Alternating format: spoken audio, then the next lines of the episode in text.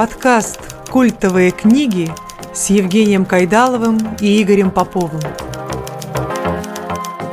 Привет, друзья! Это четвертый выпуск «Культовых книг», и я, автор и ведущий дружественного подкаста «Посиделки с пастором» Евгений Кайдалов. И снова в гостях у меня книжный журналист и преподаватель Игорь Попов. Привет, Игорь. Привет, Женя. Ну и сегодня мы договорились поговорить о такой непростой, очень маленькой, но очень непростой книге Голдинга. Как его позвать-то, нашего Голдинга? Уильяма Голдинга, лауреата Нобелевской премии Рыцаря. по литературе э, сэра Уильяма Голдинга и роман, его, собственно, дебютный роман «Повелитель мух», ты, который он, а, был, на, был написан и опубликован в тысяча девятьсот пятьдесят четвёртом году. Да, этот роман непрост. То есть я лично сомневался, я даже писал Игорю, что, может, не будем, потому что, дочитав его до середины, вот эту тоненькую книжечку, написанную крупным шрифтом, дочитав до середины, я подумал, а может, не стоит, чего-то он мне не понравился. Это ты еще «Заводной апельсин» Энтони Бёрджеса не читал, в общем. Да. И как-то непросто мне было вернуться к этому чтению, но я, я его героически, значит, одолел. И когда уже перед нашим подкастом я его перелистывал, я подумал, что а может быть и ничего, может быть и ничего. Но это действительно культовая книга, и, пожалуй, только Игорь сможет доказать, что это так. Да, я не думаю, что мне нужно доказывать, что а, роман Уильяма Голдинга, а, Уильяма Голдинга «Повелитель мух» — это культовая книга, потому что это уже доказала Нобелевская премия, это уже а, доказало то, что эта книга до сих пор переводится и читается, и читается, собственно говоря, разными читателями разных, а, разных возрастов, в том числе и молодым читателям. Угу. А, эту книгу, например, а, прочитала моя дочь, когда ей было лет пятнадцать. И она ей, кстати, очень нравится. Она да? ей очень нравится, да, и мы с ней, вот с дочкой, говорили об этой книге на радио. Так mm-hmm. что вполне себе. Я вообще очень интересно, если говорить о, э, об этом романе, можно поговорить про одну очень интересную тему. А тема эта: должна ли книга вызывать восторг? Я, ты как-то, когда, когда мы говорили про «Зеленую милю», прям вот э, пищал от восторга, ну, ушки да. краснели, вот между и лопаток чесалось. Там, и общем... не только. Я же не смог остановиться, и потом вот одиннадцать двадцать два шестьдесят три, вот просто на инерции, то, тоже тысячестраничный роман или даже больше, да, я его просто проглотил, и теперь с такими же самыми восторгами прыгаю просто и говорю, что вот восторг, я не, как бы остановите меня, я восторжен. Надо, застрелите меня, да, да, да, пока я счастлив. Да. Тоже мне Александр Сергеевич Пушкин. Ну вот, и теперь вдруг Голдинг, «Повелитель мух», который, ну, с большим трудом я одолел эту маленькую книжечку, действительно. Ну, наверное, стоит поговорить про две вещи, да, в начале. Прежде чем мы приступим к самому роману, поговорим мы про литературу. Вот mm-hmm. что такое великая литература вообще? Ага, что такой философский делает... вопрос. Да, что... это не философский вопрос, это вопрос, э, а, критериев, да, но mm-hmm. критерии нужны лишь литературоведам и филологам. Ты же знаешь разницу между литературоведом и филологом, да? Ага, не знаешь. Значит, филологи изучают историю литературы, то есть им не нужно фильтровать, что является великим произведением, а что является невеликим произведением. Они а, уже работают У них с есть кодексом. Список. Они уже работают с кодексом, mm-hmm. грубо говоря, да? А, я сошлюсь просто на Олега Ликманова, известного филолога и литературоведа.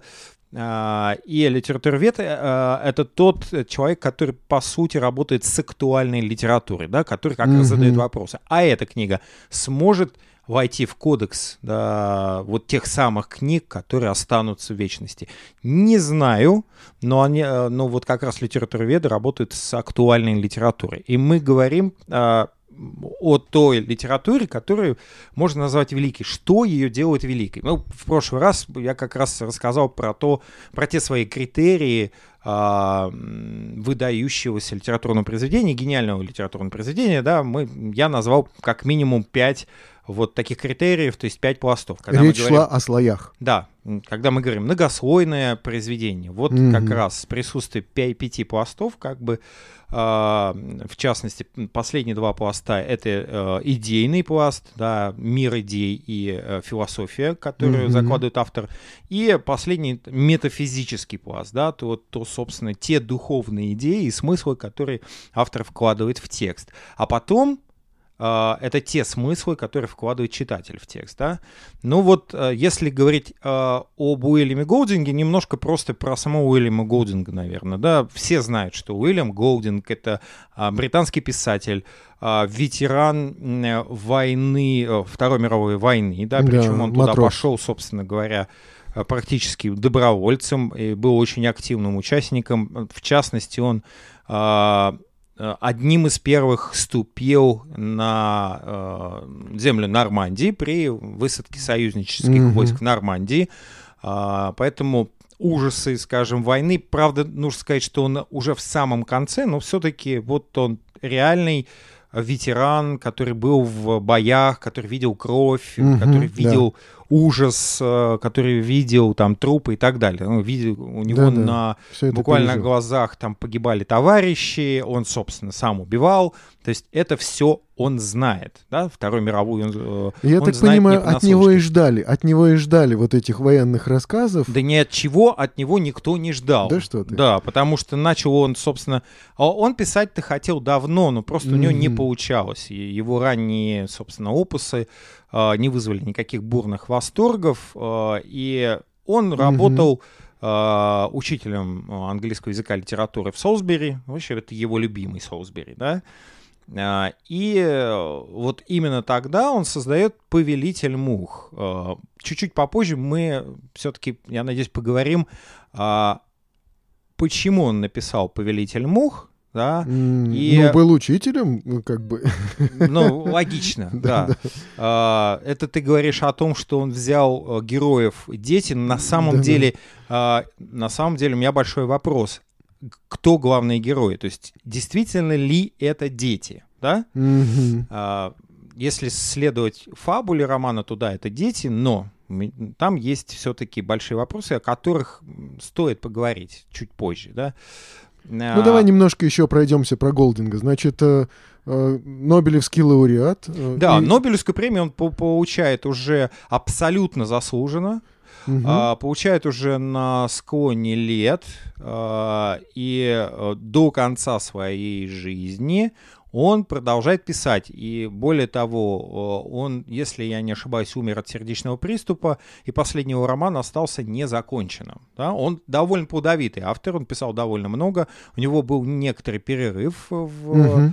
творчестве, но э, как бы после перерыва он еще он также э, плодовито продолжает писать, выдает текст за текстом.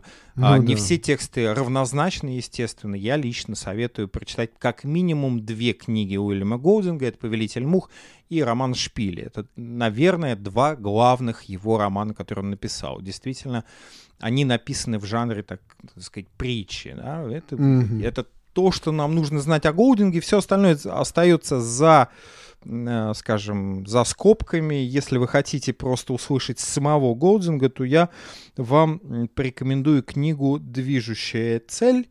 Это, собственно, его эссе, эссеистика mm-hmm. Голдинга, это его размышления о литературе, о жизни, о политике, о духовных вещах, да, о религии в том числе.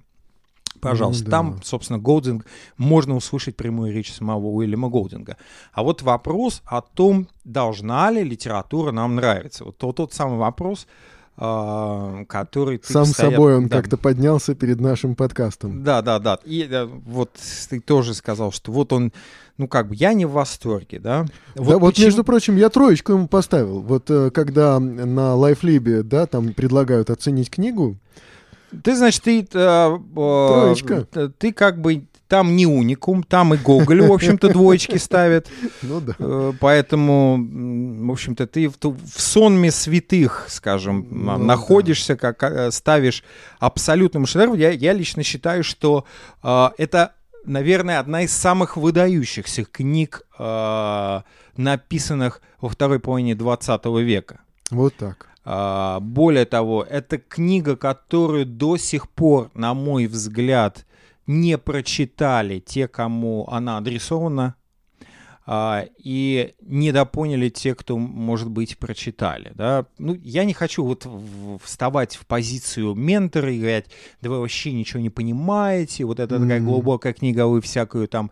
Не буду я говорить эти... Mm-hmm. Не буду говорить я, собственно говоря, кого вы тут читаете, да, потому mm-hmm. что, ну, действительно, мы любим книги, мы имеем право любить книги, и я неоднократно говорил и говорю, и повторюсь, что книга имеет право нам не нравиться, как и мы имеем право не любить книгу. Это, собственно, наш личный выбор. Так вот, вопрос у меня к тебе, Жень. Угу. А, ну, всегда ли книги должны вызывать восторг? Ну, ну, по идее, теоретически нет. Ну, у меня дочка, например, аниматор, да, и вот она мне все рассказывает про вот эти школы анимации. Мультипликатор, дочка. И вот, вот эта вот современная школа мультипликации, который, у которой задача там не радовать взгляд там красивыми картинками, а наоборот шокировать, вызывать, может быть, даже отвращение. И это ставится как художественная цель. Ну, как бы отвращение вызвано, цель достигнута, да, то есть как бы не всегда, да, целью является просто удовольствие там получателя вот этого послания, да, э, изображения или текста. Может быть, да, может быть, мое удовольствие не является целью автора, да, и автор не пишет для того, чтобы меня развлечь или там как-то насладить мое там вот это воображение. Более того, девяносто девять процентов литературных шедевров написаны с целью не доставить тебе удовольствия, да? А вступить с тобой в диалог. Да, потому что литература, да, собственно, это согласен, диалог. Да, да? С этим диалог, согласен. Как ты понимаешь, это всегда разные точки зрения на, скажем, на какие-то темы, на какие-то вопросы очень животрепещущие. Я хотел бы процитировать, призвать сюда в, в свидетельское кресло mm-hmm. тоже одного из величайших писателей уже начала двадцатого века. Это Франц Кафка, да? О, да, вот жуть какая. Кого бы, например? Например, я, интересно было бы, что, что с тобой э, произошло, если бы ты до конца дочитал, например, «Замок Кафки» или «Процесс». Э, и вот Франц Кафка в одной из своих писем написал. В общем, я думаю, что мы должны читать лишь те книги, что кусают и жалят нас. Если прочитанная нами книга не потрясает нас, как удар по черепу, зачем вообще читать ее? Книга должна быть топором, способным разрубить замершее море внутри нас. В это я верю. Mm-hmm. И вот тут я с, с Францем нашим Кафкой абсолютно согласен. И вот по этому критерию, и, и «Повелитель мух» соответствует этому критерию на все сто процентов. Это, во-первых. А во-вторых... Конечно же, «Повелитель мух» написан не для того, чтобы было хорошо читателю, а более того, для того, чтобы читателю было неуютно и плохо. Mm-hmm. А, означает ли это, что «Повелитель мух» написан плохо? Нет. Написан ну, со второго он великолепно. Раза, со второго раза я как-то немножко проникся уже. Так это со второго раза было проще.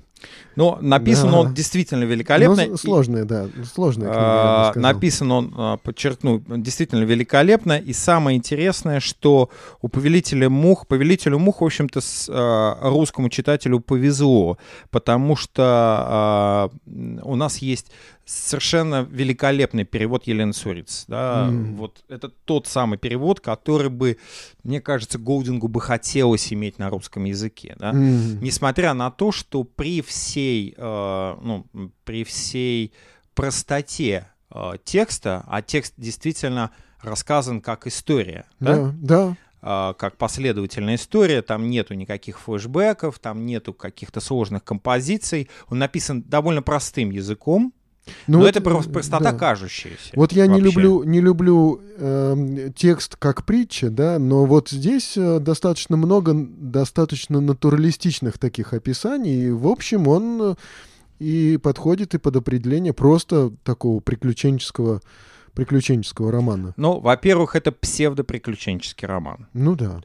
И тут стоит поговорить, стоит поговорить о том вообще, что стало толчком для написания этого романа. Ты, кстати, знаешь, что стало толчком для написания этого романа? Сразу же хочу тебе сказать, что толчком для написания этого романа не была просто работа в школе Уильяма Голдинга.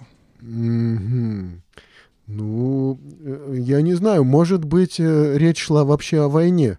И я знаю, что он изучал, во-первых, первобытное общество, и я знаю, что во время войны он как-то очень уж разочаровался в человеческой природе. То есть он считал, что, ну, как бы вот, да, вот все люди грешные, да, и что э, человек сам по себе нехорош. И вот, возможно, ты решил вот вывалить вот все спойлеры сейчас, да? Да, как ну, бы, вот. Какие только можешь. Да, я предполагаю, что тайн в этой книге не останется после нашей беседы. Ну да, если действительно, друзья, если вы хотите ее еще прочитать и боитесь спойлеров, то лучше, конечно же, нашу, наш подкаст послушать после того, как вы прочитаете книгу. На самом деле, на самом деле, эта книга написана как реакция на другую книгу. Ого, вообще-то. Так. Это, мне кажется, общеизвестный факт. Ну, я даже нет, я удивлен, не знаком, не слышал. Я даже удивлен, что ты, собственно, об этом не знаешь.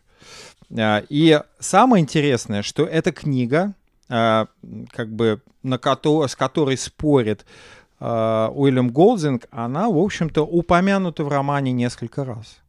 Так. Во как.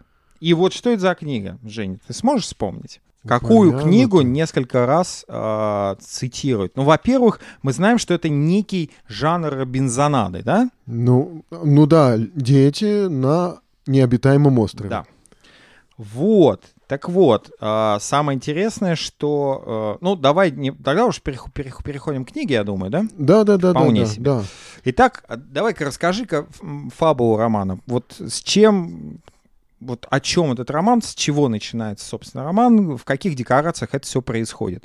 И оттолкнувшись, оттолкнувшись от фабулы, мы попробуем посмотреть смысл и идею этого романа, что это вообще за роман по жанру, по форме, и почему все-таки это действительно такая большая, великая литература, на ну, мой взгляд. Мы, мы видим э, там сначала двух мальчиков на острове неком, да, потом к ним присоединяются еще и еще, и мы видим вот группу мальчиков, которые каким-то образом, непонятно каким, может быть, в результате авиакатастрофы оказались на необитаемом острове. Они сперва так осматриваются.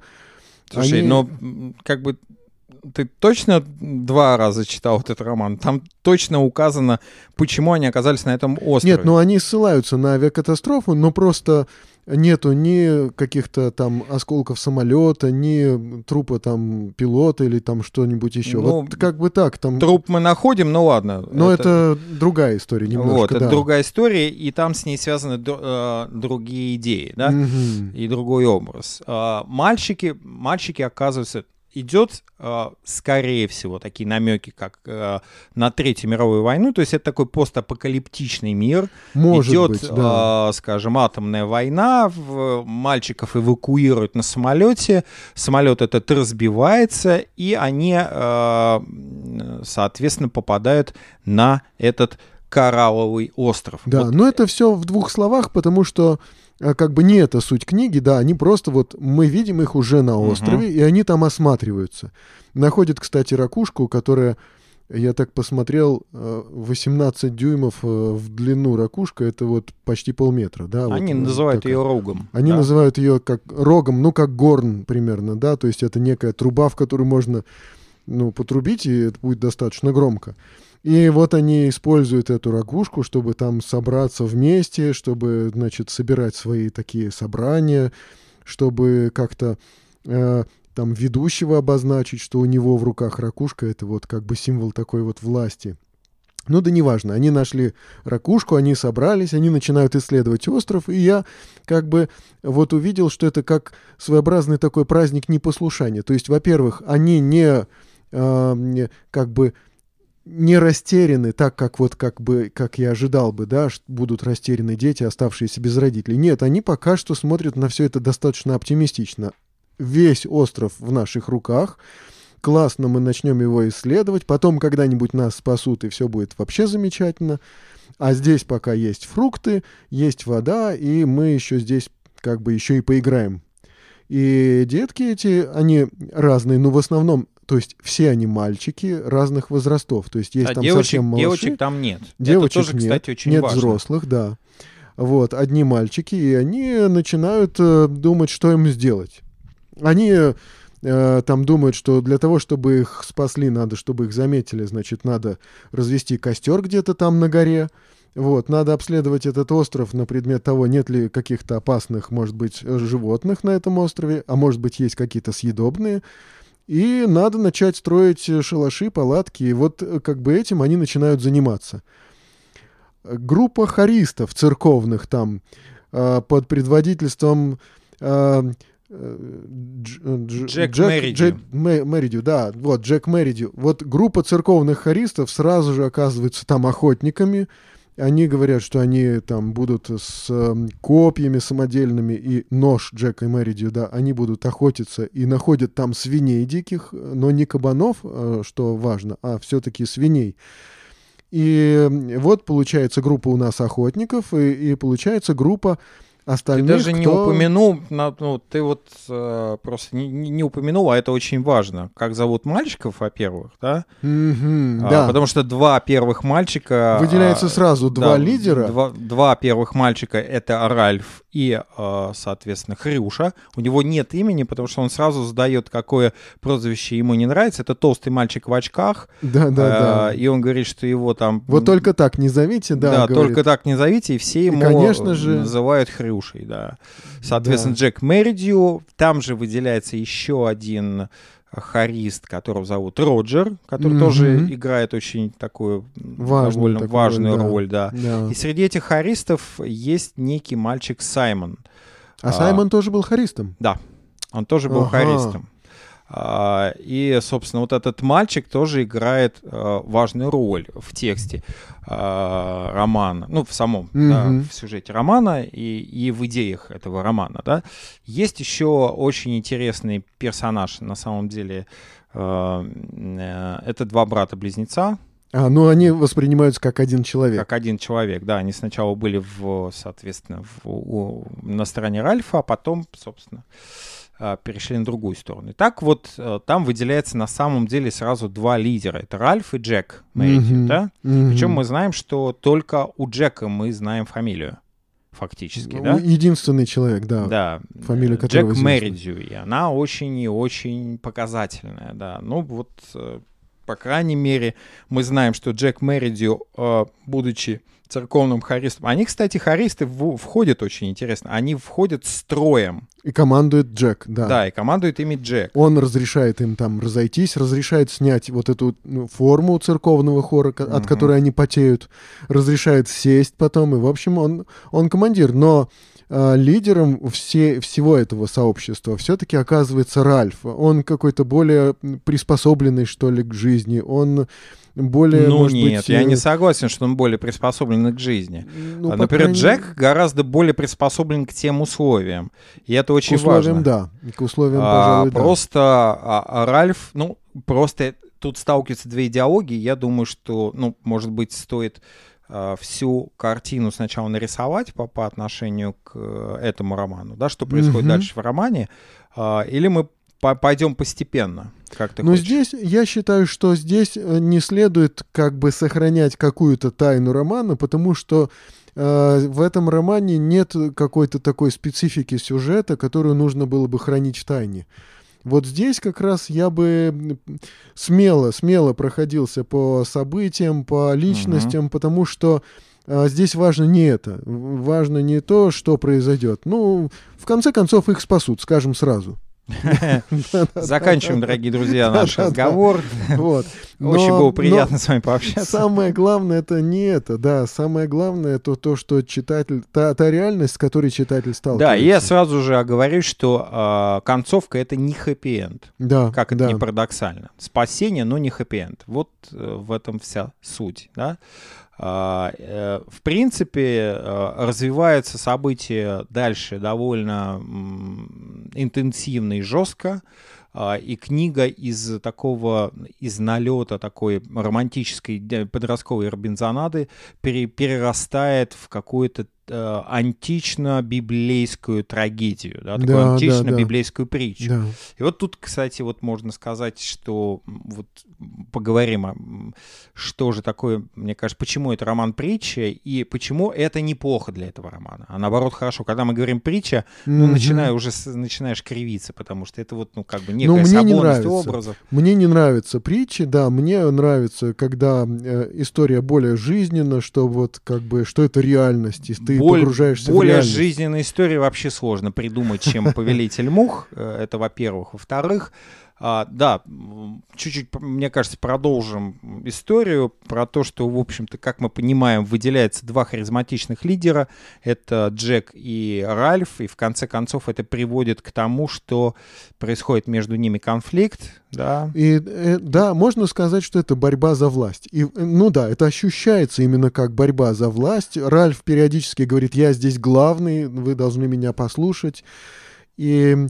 И, и мы видим, как постепенно это главенство оспаривается Джеком, да, как теми или иными оно, способами. Не, не то, что постепенно, оно сразу начинает оспариваться, потому что Джек хоть, хочет быть лидером, да? Да, да. Но выбирает Ральфа. Но вначале они, в общем-то, еще ведут такой диалог на равных, они друг к другу относятся как коллеги, да, они даже вот несут бревно для костра вместе и говорят, что, ну, вместе мы справимся, там, uh-huh. то есть как-то вот они, они друг друга воспринимают, ну, как, э, например, короли или как, э, значит, президенты стран, да, когда они коллеги, они равны по званию. Uh-huh.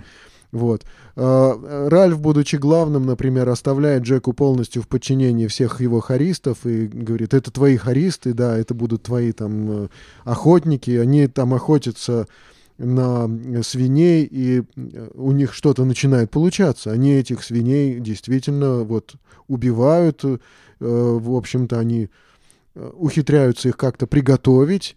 И в этом они видят свое предназначение. Ральф, в свою очередь, видит свое, свою задачу в том, чтобы поддерживать костер. Вот для него это самое главное, что если мы не будем поддерживать костер, нас не спасут, нас не найдут и не спасут. И вот и, и тут борьба не только лидеров и их вот личностей, но еще и борьба идей. Да, вот охотиться на свиней и, значит, есть мясо. Вести такой, может быть, такой брутальный, такой мужской образ жизни, как они его там понимают, или же э, поддерживать огонь, чтобы нас спасли. Но здесь, э, опять же, вот давай, может быть, э, чуть-чуть остановимся, да, и э, я попробую все-таки вернуть нас к вопросу о том, почему был написан «Повелитель мух». Угу. Итак, «Повелитель мух» на самом деле э, стал романом, который э, Голдинг написал как ответ на другую э, книжку британского автора.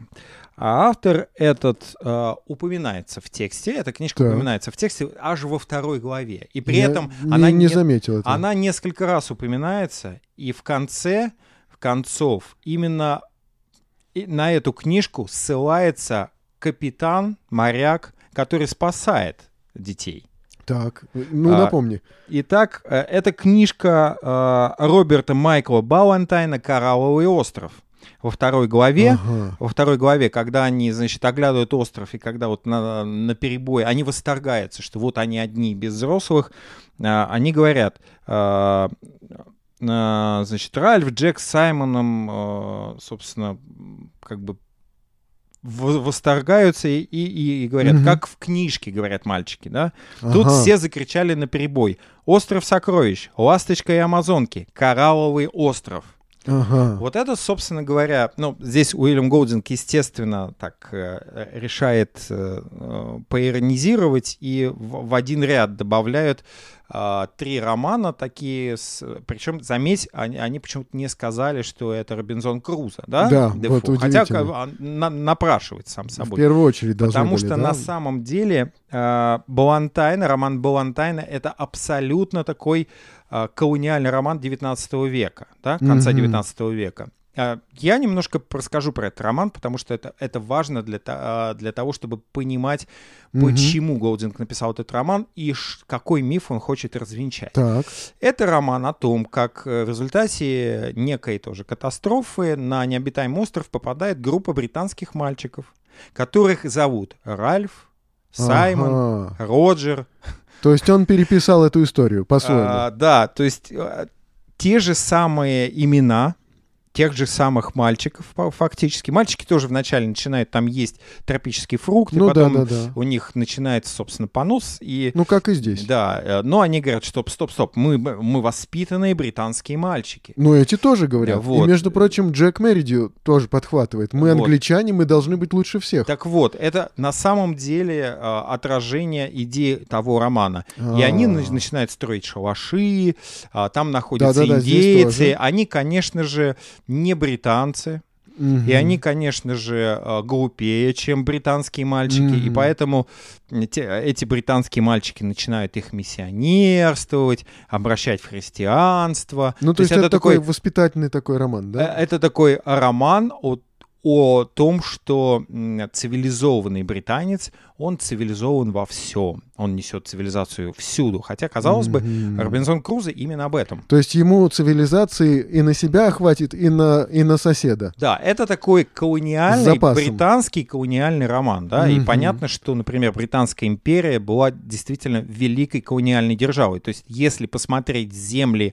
э, ну, которым, да. владела, которым владела и, или под чьим протекторатом, э, в общем-то, у Британии ну, были, да, да, да, да. эти земли, земли, то э, она чуть ли не по, э, собственно, по, все, по всем вот э, этим землям могла перекрыть Россию по территории, да, да, да, да, да. По, по территории своих колоний. То есть понятно, что пятьдесят четвёртый год она, это уже постколониальная э, империя, ну как бы да. постколониальное время, да, когда да, да. Британия потеряла практически все свои колонии э, и э, там уже э, это послевоенное время, после Второй мировой войны. Угу. А, и вот, собственно говоря, а, здесь мы возвращаемся к роману «Повелитель мух». Голдинг развенчивает все мифы, которые создала книга Балантайна. Угу. Он говорит о том, да. что э, цивилизация — это выбор человека.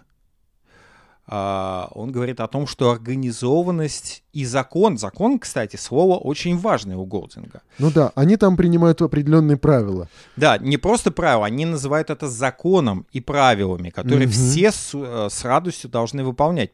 Первый, кто хочет законы и правила, это Джек Меридью. Угу. Он радостно кричит: да, мы будем правила, да, да. мы будем все выполнять правила, а кто не будет выполнять правила, и тут пауза повисает, да? Что с ним делать? Что с, что с ним делать, да? А то, что, что будет с ним делать Джек Меридью, мы увидим потом, что Джек Меридью будет делать.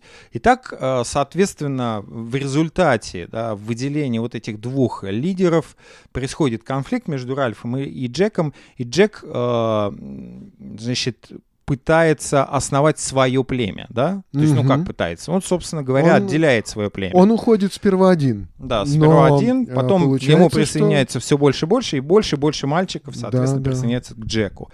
И происходит вот такая, по сути, э, ситуация двоевластия. Все меньше и меньше м- людей, мальчиков остается с Ральфом, и притом Хрюшей. Совершенно нечестным образом. То есть э, в какой-то момент э, Хрюша — это с- самый непопулярный персонаж там ну, среди да, мальчиков. Да. Он самый умный, самый практичный человек, но поскольку он такой рохля, то как бы над ним удобнее всего смеяться. И вот его пытаются жирняем там обозвать, там пытаются смеяться над его очками, хотя именно его очки позволяют разжечь огонь.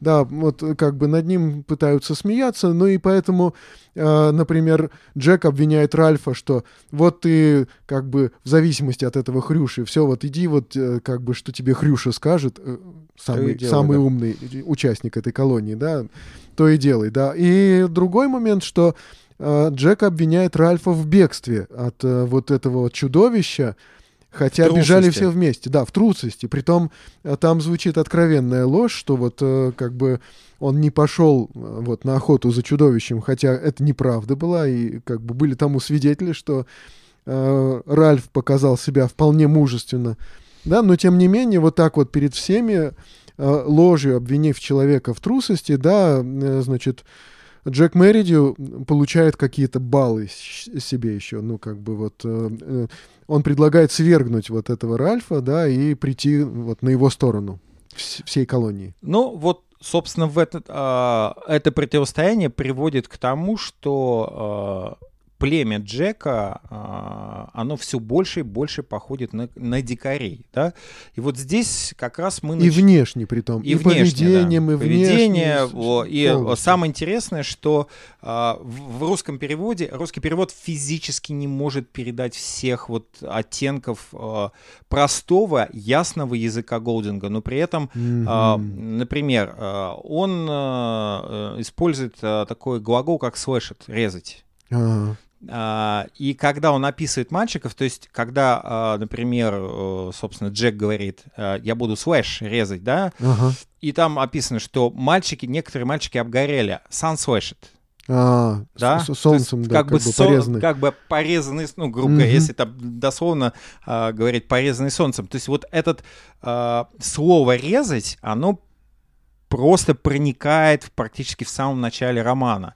И вообще, mm-hmm. в принципе, там есть очень много таких в языке э, вещей, которые тонко mm-hmm. передает, э, собственно говоря, Голдинг. И э, Голдинг как раз показывает нас, во-первых, с самых первых строк романа, самых первых глав, он помещает в такую, значит, литературно-аллегорическую игру, да, при этом, когда мы говорим аллегория, тоже начинаешь там сразу ну, морщиться, да. потому что, ну, аллегория, ну, это вот, ну, такой какой-то жанр восемнадцатого, какого восемнадцатого, шестнадцатого да, века, да, да. да, уже как бы он изжил себя, но у, э, у Голдинга это настолько тонкая игра смыслов, очень яркая, интересная и при этом простая, то есть текст действительно написан излишне просто иногда. Да? Но мы все равно остаемся в обстановке реального острова. Абсолютно. Мы видим это реальное море, реальные скалы, и реальные горы, дети. И дети, да. Это вот не ванилька такая детская, угу. да, это не балантайновские вот эти какие-то придуманные колониальные британские мальчики, это реальные британские мальчики,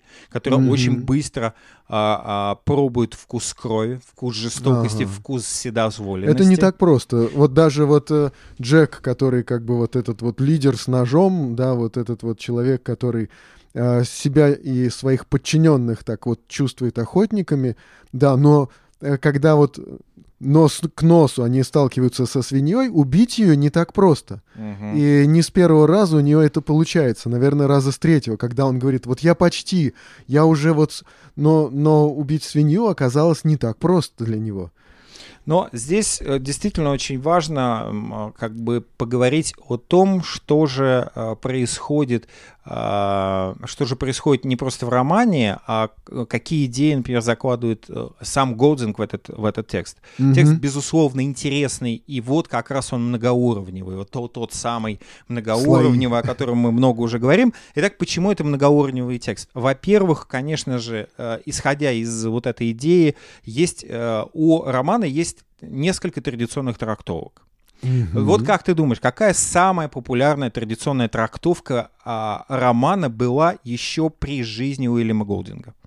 Прямо после вот его публикации и а, бурной... А роман вызвал, кстати, очень сильный резонанс в а, британском обществе. О нем говорили, о нем писали. У Голдинга брали интервью. То есть он действительно mm-hmm. проснул, грубо говоря. Но, извини меня, это уже а, человеку было за сорок лет. И, там, ну, да. ну, там сорок три или сорок пять лет вообще-то было. Mm-hmm. Там, если не сорок семь, если я не ошибаюсь. То есть начинать уже казалось поздно. Ну, ничего еще поздно. Он такой mm-hmm. старт у него был, что потом он не, не смог остановиться. Дальше, угу. да? Ну и, собственно, я уже подчеркнул, вполне заслуженно получает Нобелевскую премию по литературе, да? Но я думаю, что на поверхности могло лежать, что надо нам получше воспитывать своих детей. Нет. Нет? Не-а.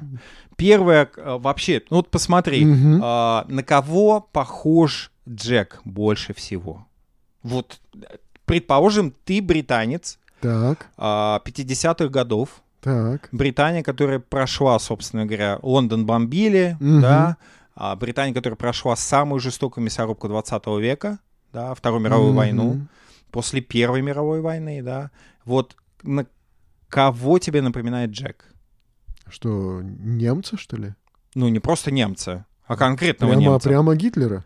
Вот классическая э, трактовка, э, значит, о, классическая трактовка романа — это роман как антифашистское такое высказывание mm-hmm. Голдинга. Ну, они там в черных в этих вот своих сутанах. Ну, они, во-первых, там, э, они, во-первых, маршируют, да, да, маршируют как, как штурмовики, да, да. и все. Да. Так вот, это неправильная трактовка, которой сам Голдинг был mm-hmm. против такой трактовки. Но она напрашивалась само собой. Естественно, это тоталитарный режим. Но вот у меня вопрос действительно. Действительно ли общество Джека, племя Джека, это тоталитарный режим? Потому что тоталитарный режим, да, у него есть, значит, признаки. У него есть, естественно, некая ритуализация и, ну да, там и религиозность. Культ, да? Появляется да, культ. Вот, очень именно быстро. Культ. Но действительно ли Джек — это, скажем, Гитлер, выстраивающий довольно сложно сочиненную тоталитарную систему? Действительно ли в его, в его племени есть эта система? Ну вот я бы не сказал. Вот, вот я бы не сказал. У него верно, нету да. той вот задачи, как у Гитлера, да, вот, пожалуй. То есть он не ставит целью там, может быть, даже кого-то уничтожить, хотя в результате, ну, получается, что он к этому стремится. Вот, но не знаю даже, ну, я не вижу этого вот, вот просто. Да, он агрессивен, да, он, значит, он жесток. Злой, жестокий человек, да, он, в довольно кровожадный. создает, создает свое племя, да, с силой и подчиняет себе, и, в общем-то, как бы к этому стремится. Ну, я бы не сказал, что это прям вот замашка на Гитлера. Вот смотри, как э, Голдинг в книге как раз «Движущая цель» написал о «Повелителе мух», угу. да, о романе. Так. Одна из моих книг стала предметом фрейдийского анализа, нео фрейдийского, с точки зрения юнгианства, римо-католического рассмотрения, получила полное одобрение с позиции протестанства, вызвала подозрения в нонконформизме, неверном истолковании научного гуманизма, не говоря о диалектике, одновременно марксистской и гегельянской. Знаешь, mm-hmm. чувствуешь, сколько иронии да, у Голдинга да, да, по да, отношению да. к всем трактовкам. И все эти трактовки с точки зрения Голдинга неверные практически, да? Но он же сказал, что протестанты принимают. Но это он просто как констатировал факт, да? Ну, да. На самом деле, да, на самом деле, конечно же, Голдинг... Здесь нужно определиться в трех вещах. Во-первых, если внимательно почитать э, роман Голдинга и знать при этом, читать хотя бы, ну хотя бы историю античной драматургии, то сразу же понимаешь, в каком, в, в, в какой композиции, какая композицию, какую композицию применяет Голдинг. Он применяет композицию античной трагедии. Так. Что специфично для античной трагедии? Во-первых, для античной трагедии специфично присутствие хора, который присутствует. Потом, так. как только античная трагедия перед началом, с чего начинается античная трагедия? Она начинается с пролога, так. где обычно этот пролог, в этом прологе представляют главных героев этой трагедии. Ну вот, Ральф и Хрюша. Ральф, Хрюша, Джек Меридью, да? да? Мы все это видим. Причем Джек Меридью еще и хор с собой античный приходит. Да, приводит, да, привел, да. да. А потом, соответственно, для античной трагедии специфично определенное, ну, определенное развитие сюжета, да? Угу. Сюжет постепенно а, развивается, и ты понимаешь, что постепенно на, на, атмосфера накаляется, и эта атмосфера, в конце концов, цепь этих событий приводит к трагедии. Да. И эта трагедия связана с жертвоприношением. В античной mm-hmm. трагедии очень часто в центре э, конфликта ставится жертвоприношение, человеческое жертвоприношение. И мы это тоже видим. И, соответственно, все это заканчивается еще усугублением трагедии, да? э, когда э, безумие охватывает большое количество людей, и эти люди приносят самую скажем, самые трагические человеческие жертвы. Да? Mm-hmm. Мы видим, что Голдинг абсолютно идет э, по композиции э, античной трагедии, но есть небольшое но. Mm-hmm. э, Голдинг ведь, по сути, э, беря композицию античной трагедии, что делает? Он наполняет ее библейскими символами. Ну да, начиная очень с сильными, названия, да? Вот этот очень вот... Яр... Да, «Повелитель повел... мух», это сразу. Вельзевул, да? Да, это Вельз... евангельское вот это вот... Э, изображение э, дьявола, Вельзевул. Да, Вельзевул, который вначале был, э, собственно говоря, если не ошибаюсь, аскаронским, да, э, божество, божеством, да. То есть языческим божеством, который в конце концов в, уже в евангельское время стал синонимом сатаны. Но не просто mm-hmm. э, как бы сатаны, да, э, ведь у Голдинга э, не персонифицированное зло. Это важно. Да. Это очень важно. Итак, вот смотри, видишь, мы посмотрели буквально на эту, на экспозицию роман, прошу прощения за сложность всяких всяческих терминов, mm-hmm. но, по крайней мере, мы посмотрели на схему, по которой написан роман. Роман действительно написан очень живо, я его обычно читаю за один вечер. Ну, ну да, это бы, небольшая мак... книга. Да, максимум, э, ну, что потребуется для того, чтобы прочитать этот роман, если вы читаете последовательно хотя бы по часу в день, то, ну, по, хотя бы даже по полчаса в день, то вы прочитаете его за несколько вечеров или в течение недели вы сможете его да, спокойно да. прочитать. А, не напрягайся, на мой взгляд. Ну, как бы вот Женя говорит, что напрягался. Да. А, итак, смотри, для того, чтобы понять все символы этого романа, а э, вот все-таки Уильям Голдинг — это не религиозный, но верующий мыслитель. Mm-hmm. Да? В чем смысл нерелигиозного верующего мыслителя? Я, опять же, позволю себе процитировать самого Голдинга. Он в свое время после вручения Нобелевской премии давал интервью профессору Джону Хафрендену. И в нем он как раз высказался по поводу веры в Бога. «Я не могу не верить в Бога. Надеюсь, что жизни после смерти не существует. Не думаю, что это важно. Есть ли жизнь после смерти или нет, е- если Бог существует, я никогда не был способен не верить в Бога. Я не верю в себя, но я верю в Бога. И более важная проблема — верит ли Бог в меня?» — говорит mm-hmm. Голдинг. И вот это совершенно вскрывает... его замысел в «Повелителе мух» и переворачивает этот замысел, скажем, там, с ног на голову. Да? Хотя я так знаю, что кто-то из критиков его назвал проповедником от литературы. Да-да-да, он абсолютно. Чем дальше, тем больше он становится таким... Почему проповедником? Потому что его книги действительно напи- наполнены библейскими символами, mm-hmm. би- э, библейскими историями, библейскими мифами, да, вот если применять литературоведческие такие термины. Ну да. Э, и давай посмотрим, смотри. Э, ведь на самом деле, если посмотреть первый пласт, пласт идей. Помнишь, мы да, дошли, да, да. мы видим бытовой пласт, мы видим культурный пласт, мы видим психологический пласт. Кстати, психология здесь прописана довольно слабо. Да? Но она присутствует. Она вот присутствует, в этом вот, безусловно. В этой но, конкурентной борьбе там но, лидеров... Но нет как раз вот этого фрейдизма, которым иронизировал ну, да, Голдинг. Да, да. Да. Там нет эдипового комплекса, потому что нет мира взрослых. Но смотри, и девочек. Нет. Да, нет девочек, да, совершенно. Нет, нет например... Предмета притыкания. Да, нет э, сексуализации, эротизации, даже... Угу. Даже обратной эротизации, да, если мы говорим о том, что ну, можно понять, поднять вопросы пола, исключив женский пол из этого. Нет этого в романе да. абсолютно, потому что это не тот вопрос, который интересует сейчас Голдинга, да и который вообще интересует Голдинга, на самом деле, mm-hmm. если уж будем честны, про Голдинга самого. Да. Так вот, очень интересно, что мы под, подходим к двум а, важным уровням романа, слоям романа. Это слой идей и слой метафизики. Метафизический, духовный план и и план философии идей. И вот здесь вот очень важно, если мы понимаем, что это библейская притча, то роман немножко по-другому поворачивается к нам, да? Это первое. Второе, все-таки я начну с мира идей. Вот какие идеи воплощают герои романа, на твой взгляд? Ну, вопрос действительно цивилизации, культуры и порядка, или вопрос...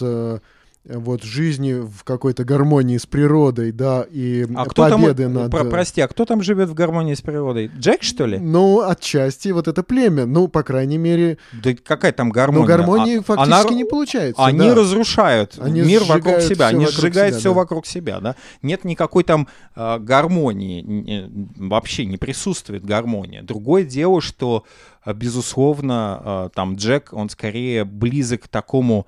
Э, ну, как тебе сказать, стихийному язычнику, да?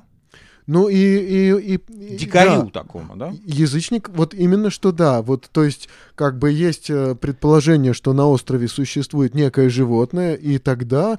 Но образ его... зверя, образ Вельзевула, образ да, зверя зверь, постоянный. Да. Причем он, он, он их с самых первых глав да. идет, да? И, и, и что предлагает в результате Джек? Да, вот убивая свинью, давайте будем оставлять голову вот этому животному, да? И это наш дар ему, он говорит. Угу. И это его... Жертвоприношение, да, то есть... Да, для него фактически... очень важен культ и ритуал. Да. Ритуал, который связывает его в племя, да? Да, и, и, и да, и вот эти их пляски, вот эти вот кровожадные такие песни, там, что вот режь... Глотку режь, да, да режь, бей, да. глотку режь, да. да, да и да. это пляски, которые напоминают вообще какие-то экзальтационные языческие ритуалы, да. да? И, и похоже, что, может быть, это стихийно началось, но он это поддерживает как-то, угу. он, он призывает их плясать, он э, говорит, что мы и там еще спляшем втроем, там, вот этот наш танец.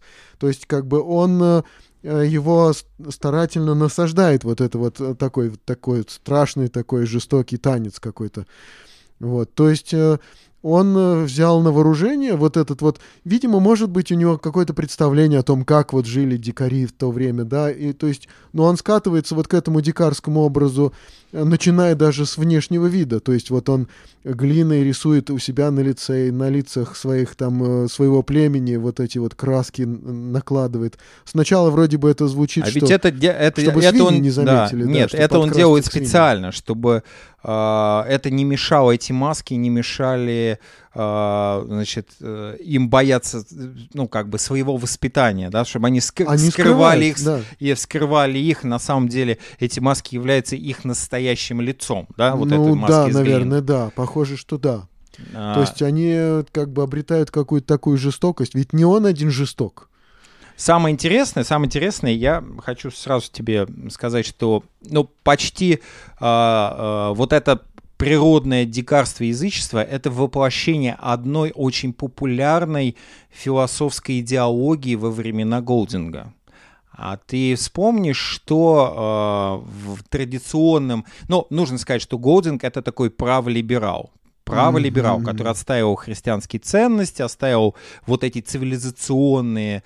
Э, он иронизирует на, над колониализм, колониализмом, mm-hmm. да, британским колониализмом, да, над их имперскими амбициями, но он однозначно на стороне э, вот такого праволиберальных идей. Порядка, и Ральф, то есть, да, и Ральф как и раз воплощение... Вот Ральф — это единственный, пожалуй, герой, с которым автор вступает в коммуникацию как автор, да? Вот мне непонятен Ральф. Он сперва он не выглядит положительным человеком. И вот это вот его э, такое Ох достаточно... Ох уж мне эти поиски положительного героя. Да, да. Ну вот ну, хочется увидеть положительного героя, и видно, что Ральф, он не положительный какой-то. Но чем дальше вот э, идет повествование, тем, чем больше... он становится, бо... тем больше... Начинаешь он станов... ему сочувствовать. Нет, ты ему начинаешь сочувствовать, но при этом он становится все более неположительным. Более но... того, он, собственно говоря, э, принимает участие в убийстве. Но он, он сам этого толком не понимает. Он э, ужасается от того, да, что но произошло. Он, но, и... но на самом деле он испытывает чувство вины, он чувство испытывает вины раскаяние, есть, да. да. Но при этом, э, собственно говоря, вот эти все дикарские игры, он потом вовлекается в эти дикарские игры, да. Ну как дикарские, он начинает противостоять, э, скажем, противостоять дикарям, которые его пытаются травить, и, в общем-то... Ну, да. сам становится дикарем, по сути, да, там ведь все становятся этими дикарями, ну, может быть, кроме Хрюша. Смотри, вот на самом деле в то время очень популярная идея, кроме идеи, да, скажем, кроме идей праволибералов, да, ведь угу. Ральф именно праволиберал. Он отстаивает демократизм, парламентаризм, да. То есть он предлагает держаться законов, но да, он, он предлагает не... порядок. Да, но он не насаждает это силой, по крайней мере. Да, порядок, выборная система, да, да, да. Давайте проголосуем. Каждый имеет право голоса, то есть рок как символ власти, да, да, поэтому да. он белый, и поэтому его разбивает Джек. Да? Mm-hmm. Они, его, они его разбивают, потому что это символ цивилизации, символ, символ демократии. И вот этот символ демократии, который невозможно в природных условиях. У да? кого в данный момент находится этот рог, рог, да, тот, тот может говорит, говорить. Да. Тот и может говорить. Смотри, Ральф вот такой вот, он такой правый либерал, да, из, из идей. А, Хрюша — это такой абсолютно разумный, рассудочный человек. Во-первых, у них очень разная культура, да? Mm-hmm. Ну, почему очень разные культуры? А, значит, у Ральфа папа капитан, мы это знаем, да, потому что он говорит, что папа мой, вот как mm-hmm. только освободится, он меня спасет, да, да. он нас спасет. А, мы знаем, что Джек Меридью тоже из такого дворянского сословия, да? Mm-hmm. Они говорят на правильном английском языке. Единственное, кто да. не говорит на правильном английском языке, там, кстати, у детей очень разная фонетика, да? Mm-hmm. И поэтому это очень интересно. Но в русском, в русском переводе там только Хрюша выделяется. Там Хрюша да. выделяется своим неправильным таким, э, э, немножко там, о, он лавочник, да, да его, да, да. его э, значит, тетка держит кулинарную лавку. Что я буду делать, безачок, там, да, вот да, это, да, они безачок. Над ним все смеются, что... Да, и, ну и вот другие там какие-то моменты, когда он говорит смешно. Да, и а, еще выделяется фигура. Ну вот перейдем к Джеку. Кто такой Джек, на твой взгляд? Как, какие идеи он воплощает? Если посмотреть на столкновение идей вот в, э, послевоенные. Послевоенные, я не знаю. Да. Ну, вот в общем, я не могу сказать. Да, я, я в общем могу, могу тебе подсказать. На самом mm-hmm. деле в то время и э, Уильям Голдинг выступает в дискуссию именно с этими идеями. Это идеи, э, это идеи э, атеистического экзистенциализма Жана-Поль Сартр, Альбер mm-hmm. Камю, ну, скорее больше Жан-Поль Сартр. И, и какова идея Сартра? И вот Джек как раз воплощение этих то идей. То есть важно, что ты есть, и не важно, для чего ты живешь. Нет, как бы так? У Сартра другой вопрос. Так. Сартр вопрос, у Сартра вопрос ответственности. Нельзя, на что опирать? Смотри, эти же две, у Ральфа и у Джека две разные позиции, идеологические позиции. Mm-hmm. Первая позиция Ральфа: мы должны опираться на, на что-то трансцендентное, то есть на то, что находится вне нас. Ну да. Поэтому он опирается на то, что, на спасение, которое да. вне. То есть, который он на что-то опирается. Он опирается на церковь, он опирается на, э, он опирается на общественный институт, он опирается на мир взрослых, который их предал да. на самом деле, если уж на то пошло, да? Ну, который их оставил, не, не спасает. Но он опирается на то, чтобы их спасли. Угу. А, Джек же опирается на личную ответственность. Я в центре мира. Я. Вот то, что я хочу, сейчас важно.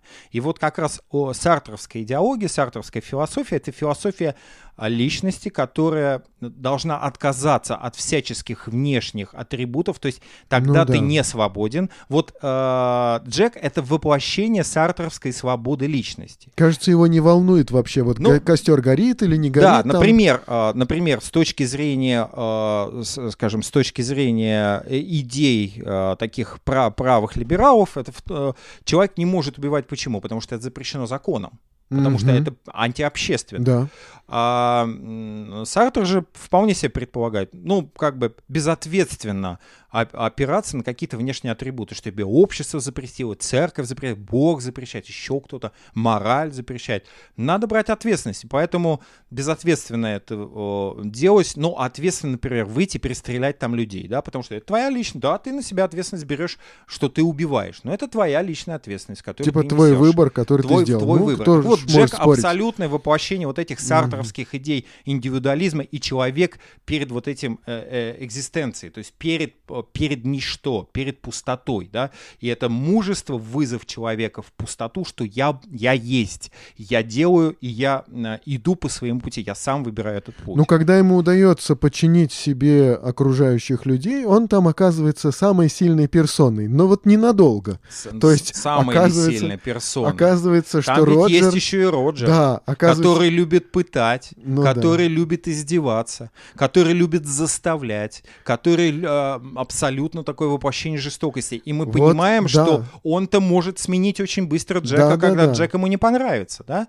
Мы видим, что вот эти две личности встречаются. Личности, которым не важно э, какие-то внешние атрибуты. Они имманентны, то есть они опираются на, на, на мясо. Да, на да. то, что они видят. Они вот, у нас есть мясо, а что вы можете предложить, да? да а да. вы можете предложить какое-то мифическое спасение каких-то взрослых. Да, да? да. Вот эти две идеи, да? Ну и, кстати сказать, вот э, вот это спасение, оно действительно ощущается как некое такое второе пришествие. Вот я да, вижу, что да. вот... И даже когда этот взрослый, он в единственном числе, кстати, пришел туда на остров, там где-то есть некий корабль, там катера, там есть какие-то еще моряки, которые там где-то позади него стоят. Но ну, да, да, с детьми контактирует один взрослый, который приходит туда буквально как Христос. Да, но это вот как раз не Христос, это такой, э, да, бог из машины. Да? Ну, вот может быть, некий, отчасти, некий, да, некий, да? да. И мы понимаем, что... Он, он приходит, кстати, с судом, с таким определенным. Он приходит с судом, когда э, мир...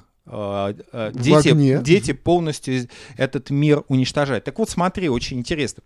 Я в начале нашего подкаста, да, вот, у нас есть еще там время? Ну, мы говорим пятьдесят девять минут. Отлично. Вот как раз мы будем сворачивать наш кардебалет. Смотри, действительно ли эти дети, ли это дети как... собственно говоря, как герои. На самом mm-hmm. деле, ведь если посмотреть на как бы еще на одного персонажа, а этот персонаж явно библейский, такой библейский, библейский герой, да, это Саймон, да, ну, вот Симон, то очень, бишь, Симон Петр. Очень удивительно, что сначала он как-то незаметен. Он сначала незаметен, потом странен, а потом я просто уже взял книгу и стал отслеживать, где угу. он мне встречается и что с ним происходит. Но он, во-первых, он очень христоподобен. Да, во-первых, я вижу, что там он помогает вот этим вот малышам достать фрукты. Там он подает кусок мяса угу. Хрюше, потому что Хрюша подвергся этому остракизму, и как бы непонятно вообще, дадут ему поесть или нет. Там он, значит, разговаривает и там кого-то ободряет. Тут ну он... да, во-первых, он выглядит как Иисус Христос, да, смотри. Внешне... И при этом куда-то уходит по ночам, но какие-то у него там он бдения уходит, какие-то, он, он, да. в, он ходит в горы, он ходит на самом деле. И первые, кто, помнишь, они, когда ходят на деревья, он первый говорит, что вот эти э, почки похожи на свечи, да. Mm, образ да. свечи, образ, он видит какие-то образы для него понятные, для него, mm-hmm. на, на что он может опереться. Он выглядит такое, у него аскетическое телосложение, темные длинные волосы, худое острое лицо. Понятно, что Голдинг явно делает аналогию со Христом. И самое интересное, он знает, появляется образ зверя. Образ зверя, кстати, там ведь mm-hmm. три образа зверя. Первый образ зверя какой там? Ну, типа змея что-то, змей. Да? Вот, вот лианы похожи на да, змеи. Лианы похожи на... Это, это змей. Да. Второй образ — это тот самый Вельзевул, это э, ну, отрубленная голова свиньи. Вот он видит, да, он видит вот эту вот отрубленную голову, и он начинает с ней разговаривать. И вот это единственный человек, который вступает в такой контакт со зверем, угу. но этот контакт, он как бы... Ну, не закончен он какой-то. Он понимает, разговор, да. на самом деле, он лучше всех понимает, а, откуда происходит этот зверь. И третий зверь — это что? Это человек, похоже. Да, это мертвый парашютист, которого да, они да, находят. Да, да. Да? Вот смотри, в... очень интересно, что у Голдинга добро персонифицировано, угу. оно есть в виде спасения. В виде спасения конкретного капитана, который да, да, приходит да. и спасает, в конце концов, когда они все разрушают. То есть, когда а, они поджигают а, лес, а, то есть, который кормит их. Ну, а, и убежать из него, в общем-то, непонятно куда. Да, да, непонятно куда. И они пытаются выкурить Ральфа, и Ральф прям буквально к ногам этого капитана. А они как раз, капитан как пришел? Они шли мимо острова, увидели, что горит лес, и они решили посмотреть, видимо, mm-hmm. да, что возможно, там. Да. И, и вот он падает к ногам, и капитан как раз говорит, а что вы вообще, что у вас здесь э, творится? Вообще, вы брита... И, и вот эта да, да, да, вот да, да. ироничная фраза, которую вкладывает Голдинг в уста капитана, да, вы вообще британские мальчики, вы же как с Карао острова, опять он говорит, да? Опять mm-hmm. вот эта ирония над этим балантайновским романом. Вот жалко, романом. Что я этого не знал, когда читал. Да, да. И опять эта ирония с балантайновского романа. Ну, до чего же вы дошли, да, грубо mm-hmm. говоря, как вы могли потерять этот облик? Да, и тут все начинают плакать. На самом деле там ведь три жертвоприношения. Да? Первое жертвоприношение — случайная гибель в огне в первом пожаре мальчика, который первый говорит о звере, да, что есть mm-hmm. зверь и есть некий змей. Второе жертвоприношение, они э, э, во время э, вот этих игрищ, диких игрищ, э, в которые вовлекается, кстати, Ральф, между прочим, да? Но он как бы неохотно, может быть, может быть. Но он быть... все равно вовлекается. Но он там да? оказался, он да. Он все равно и там потом... вовлекается, да. И, и появляется Саймон, который хочет со- сообщить истину о том, что зверя нет. И, и, и Саймон знает точно, он знает правду. И он говорит, зверя-то никакого нет, наверное, зверь внутри нас. Угу. И он говорит эту фразу очень важную. То есть это безусловный пророк и безусловный да, такой, да. А, скажем, носитель истины. И вот он приходит сказать, что зверя нет, донести эту истину. И, а дети принимают его за зверя, потому что он выходит из ночного леса и убивают его. И это первое а, случайное жертвоприношение. И ну вот да, третье оно, жертвоприношение... оно как-то происходит там, ну, неявное убийство, но это фактически, это, ну, это гибель, да. Это убийство. И, это по крайней убийство... мере, Ральф, он понимает, что это убийство. И да, Ральф, и, и он, Хрюша... а, он очень печалится. У него, он говорит, а как же мы жить, жить-то дальше будем, да, что да. мы сделали, да? Он Хрюша это говорит. И третье жертвоприношение, это уже целенаправленное убийство Хрюши. Угу. Сначала в него Роджер кидает с маленькими камешками, а потом кидает большой камешек, и там вообще очень натуралистичное описание да. убийства Хрюши. А просто мороз по коже. Да, да? Да. И в конце концов вот это, это, самая, э, это самая концовка, которая якобы хэппи-энд. Но никакого-то хэппи-энда нет. Потому что эти мальчики, они уже не будут такими, какими да, они были. Да. Эти мальчики, вот они стоят перед капитаном, и капитан стоит перед ними, и мы не знаем, что будет дальше. Да. Куда вести этих мальчиков, которые почувствовали mm-hmm. вкус крови на своих губах? И видно, да, и видно, что, видно, что вот эти убийства, да, они меняют их. Они меняют Видно, их, что, да. что происходит с Роджером, то есть вот Роджер, он меняется вот именно вот убив Хрюшу. Ему нравится Хрюшу, убивать да, и пытать. Он становится жестоким. Да, вот. Ему нравится убивать и пытать. И вот, собственно говоря, последняя, наверное, идея, которую преследует здесь Уильям Голдинг. Он развенчивает миф о невинности детей. Да? Mm-hmm. И вот опять же я возвращаюсь к идее о том, что дети это, кто, это дети или нет. На самом деле, ведь у Голдинга есть и такой пласт, что дети это э, такая э, образ человечества. Mm-hmm. Да? Образ человечества, которое, если э, у человечества забрать закон, да, порядок, ведь а там же постоянно хтонический хаос разрушает вот, мир этих детей, вторгается. Например, Джек — это такое воплощение вот этого хтонического... Ну, понятно, что это такой ну, да. хаос в виде вот этого зверя. И зверь что это такое? Зверь — это зло внутри, это грех внутри этих детей. Mm-hmm. То есть это грех внутри человечества. Если человечество не будет опираться на какие-то очень важные базисные вещи, понятие добра и зла, понятие морали и нравственности, и не будет... как бы это не, это не будет между ними вот этой связующей нитью, на, они mm-hmm. не будут на это опираться, то в конце концов они просто перебьют друг друга, они превратятся в вот эти дикие животные, ну, потому да. что грех живет в...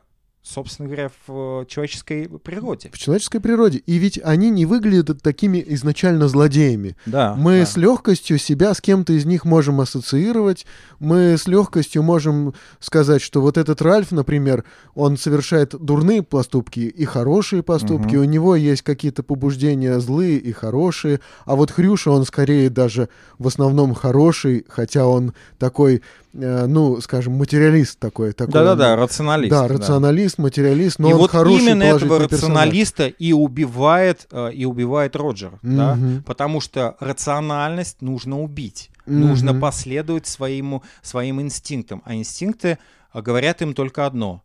Вот культ что, нормально, что, да, нет, для них. Что, и... что они говорят? Ну...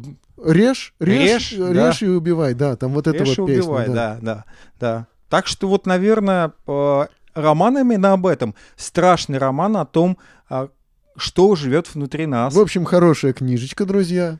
Весьма. Я считаю, что это действительно самый значительный роман двадцатого, вот, второй половины двадцатого века, который нам нужно еще читать, нам нужно еще осмысливать, нам нужно с ним спорить, и нам э, нужно, наверное, не соглашаться и попытаться пытаться найти свои ответы. Но ну, это да. прежде всего роман, отвечающий на основной вопрос человека двадцатого и двадцать первого века. А что я перед вот этим мирозданием? Кто я в этом мироздании? И какова моя задача в этом мироздании? Что mm-hmm. я могу сделать в этом мироздании? И как я могу ответить на основные вопросы? Да? Вопросы смысла жизни и вопросы, почему ну, да. я дарован другому человеку, почему другой mm-hmm. человек дарован мне, почему mm-hmm. мы вместе составляем общество. Ну да, и как мы увидели, ответ «я британский мальчик» не, не работает. работает. Да. Как и «я э, духоносный российский да, да. мальчик» тоже да, не работает. Да.